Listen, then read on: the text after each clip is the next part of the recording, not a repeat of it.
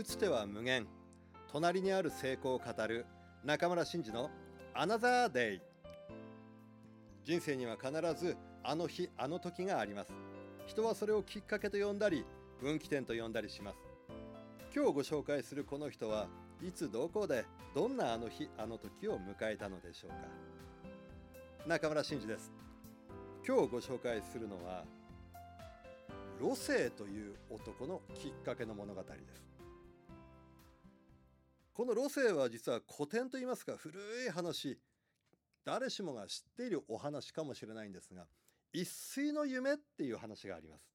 これ文字で書きましたら一眠りとか睡眠って書いちゃう人がいるんですけれどもそうで書いちゃうと何の意味もなくなります。この場合は一つ炊くと書きます。炊事とか炊飯の水という字なんですがひとたきの間の夢なんです。これで一睡の夢っていうんですがもともとは唐の国の話。いわゆる幻想皇帝の時代。あの楊貴妃がいた頃の話なんです。一睡の夢はいろんな呼ばれ方をします。路星の夢とか。これ路星っていうのはそのお話の中に出てくる主人公の名前です。あと光陵の夢って言われ方もするし。簡単の夢。これ簡単っていうのはこの物語の舞台となった町の名前。珍中記っていう物語がま正式な名前だって言われているんですがこれ珍中記は枕の中の記憶という、まあ、そういう言葉なんですね。枕の中に記すと書いて、まあ、そこに主人公が出てきてなんだか厄介な話のように思うんですがちょっと聞いてみてください。簡単の町で安い旅籠をやっているんです。そこに老王という同志がおりましてさてそろそろ飯でも炊こうかなって思っていましたら向こうからなりの汚い若者がふらふらふらふらってこっちに歩いてくるんですよ。一歩一歩の足取りにまあそれは力がなくてやっとのことで老王のところまでたどり着きました。おおどうなされた？はあこちらに座ってもいいですか？おおどうぞもうおかけなさい。もうわしもなこれから香料を炊くところなんじゃ。この香料っていうのが日本で言いましたら泡のことなんですよ。貧しい人が食べるものなんです。ただ同志たちっていうのは貧しいものを食べるというよりもそもそも粗食に甘んじるっていうまあそういう生き方をされているので普段から普通に食べていたわけです。まあまあとにかくそこにおかけなさい。ところでどうなすったな？同志に問いかけにぽつりぽつりと路世話し始めたんです。私の名前は路世と申します。この若さで仕事はございません。過去を振り返ってもいいことなんぞ何もありませんでした。世の中はいい家に育ったらいい思いが一生続いて暮らしていけるというのに私の家は貧しくて私はなぜこんなに不幸なのかとああそう愚痴を言いなさんなうん一生なんてもうあっという間でな若い時にそうであったとて何がまた起きてどういうふうにまた人生が転がっていくかわからないものだ。まあとにかくそこにお休みなさい。おお枕を貸してあげよう。塔で作った枕を差し出されて「ありがとうございます」ロセその枕をこう首のちょうどいいあたりにこうふと置くその枕不思議な枕で塔で作ってあるもんですから真ん中に穴が開いてるんですよ。そこに横になって頭を乗せすっと目を閉じた途端その枕の穴の中にロセの体がスーッと入っていったんで「おお!」ってロセ驚きます。驚くんですけれども気を失うようにそのまま寝入ってしまう。はって目を覚ましたら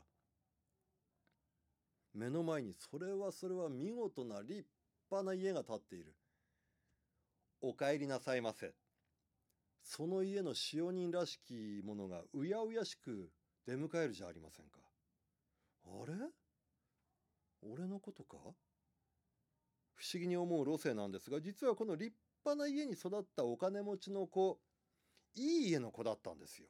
しかもその家は名門の娘さんを嫁にもらうことになっていて。ああそうだった。ああ俺は何をしてたんだ。なんだ。ああびっくりした。ロセそのままお嫁さんをもらいましてその後家教の試験にも通る。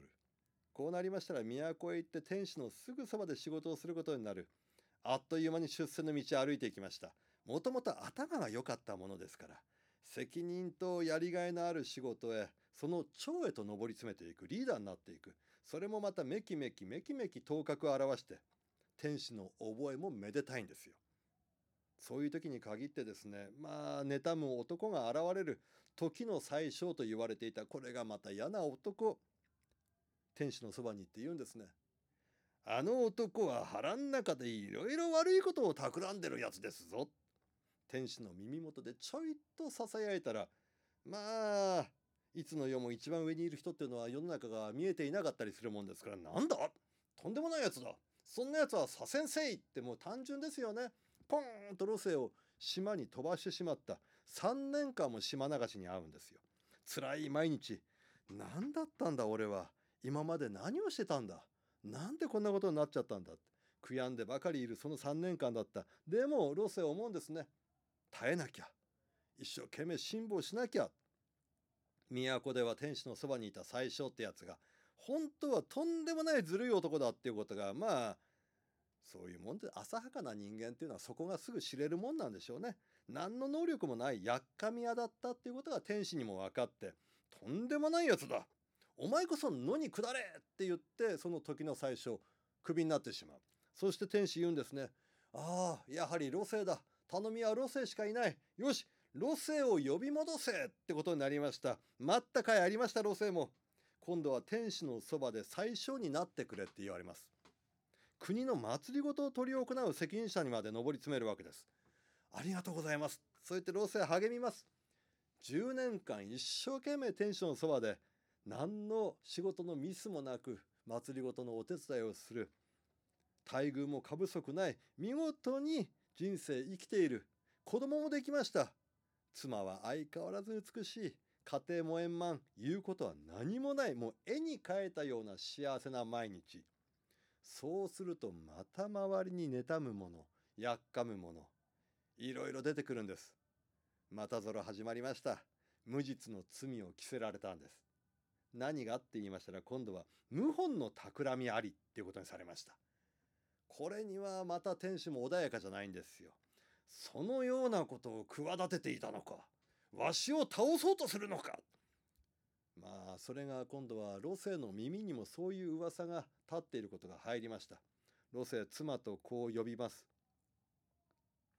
今度はもうダメだ。謀反と噂されてはこの身をここに置いていくわけにはいかぬ情けないこれほどきっちり勤め上げてきたのに何のかけらほども謀反の毛があろうか。お前たちともこれで別れねばならぬ。長い間、ありがとう。この通り頭を下げる。許してくれ。しかしこの年になって、謀反などと言われるのは口惜しい。そう言うと、いきなり自害しようと傍らにあった刀に手をスーッと「おやめください!」妻が慌てて飛びつき泣いて止めるんです。命あってのことでございます。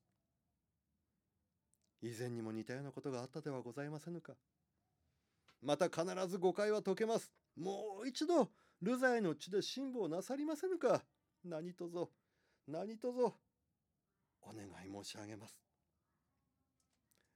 私どもも辛抱を重ねてお待ち申し上げます何があろうとあなた様をお待ちいたしますから。ロセは自害を泣く泣く諦め、ルザイの地へと赴いていったんです。辛抱しました。長く長く、その辛抱の甲斐がありました。数年経ちまして、また天使か改心するんです。あれには謀反などという企みはこれっぽっちもなかった。わしはなんて愚かな男じゃ。路星を呼び戻せ。そう言います。天使も次の時代へと我が子に位を継承しなければならない。まあそうなればどうしたってやはり息子を守ってくれる立派な右腕が必要。そう思った時に天使の顔に浮かんだのはただ一人、路星だけだったんです。路星よ、すまんかった。もう一度、最小になって国のために尽くしてくれぬか。ただその時、路星も壮年となっていました。髪も白く、体の節々も痛い。辛い目にも遭っています。体力ももうヘトヘトになっているんです。お許しくださいませんか。私にはもうならん。ならんぞ。辞職はならん。お前に代わる者がいるはずがない。これまでのことはわしももちろん反省する。頼む、ロセ。頼む。そこまで天使に言われたらロセも断るわけにはいきません。節々は痛いが我慢して勤めることにしました。時が過ぎいよいよ老年となりとうとう路星病の床に伏せてしまったんです天使から名医は送られてくる薬は届く。熱いお見舞いの数々ではあったんですがもはやダメです。5人の子は見事に出世しました。孫はもう十数人もいます。ただああその孫たちの行く末を見たかった。なんと人生は儚いものよ。これで終わりとは信じられぬ。ロセ嘆きながら床の上で目を閉じたらその時はって目が覚めるんですよ。あれ？なんだ？おいお？夢かおお起きなすったか。夢を見ていたようじゃな。あ、えはあ。うん、短い間寝ていたようじゃ。ほら、わしが炊いていた香料もまだ炊き上がってもおらんだろう。ああ、さようで。若いの、人生が見えたかな？はい。何か、はい。はい感じるところがありましたうんそうかそうかしっかり生きなされ命は与えられたものだからな。しっかり生きなされ。ありがとうございます。何かを胸に抱いて路星は簡単の町を旅立っていったんですよ。その足取りは来た時とはまるで別人のようでした。これが一睡の夢っていうまあ昔話と言いますか。人の一生っていうのがご飯をひとたきするぐらいの振り返ったら終わる時はなんとあっという間だったんだろう。それが人の一生。まさに一睡の夢なんだよ。だからしっかり今この瞬間瞬間を大切に生きなければならない。人生の終わりの時にああ一瞬だった。でも楽しかった。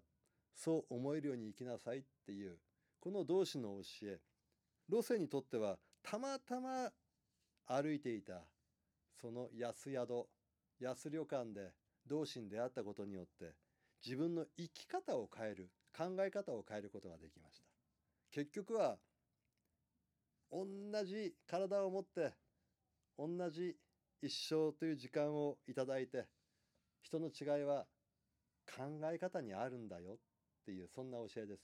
きっかけっていうのはもしかすると自分の考え方がいつもきっかけを呼ぶのかもしれません。中村真嗣のアナザーデイ縁と運とちょっとの努力人生はいつだって誰だって成功できます。明日をいい日にしましょう。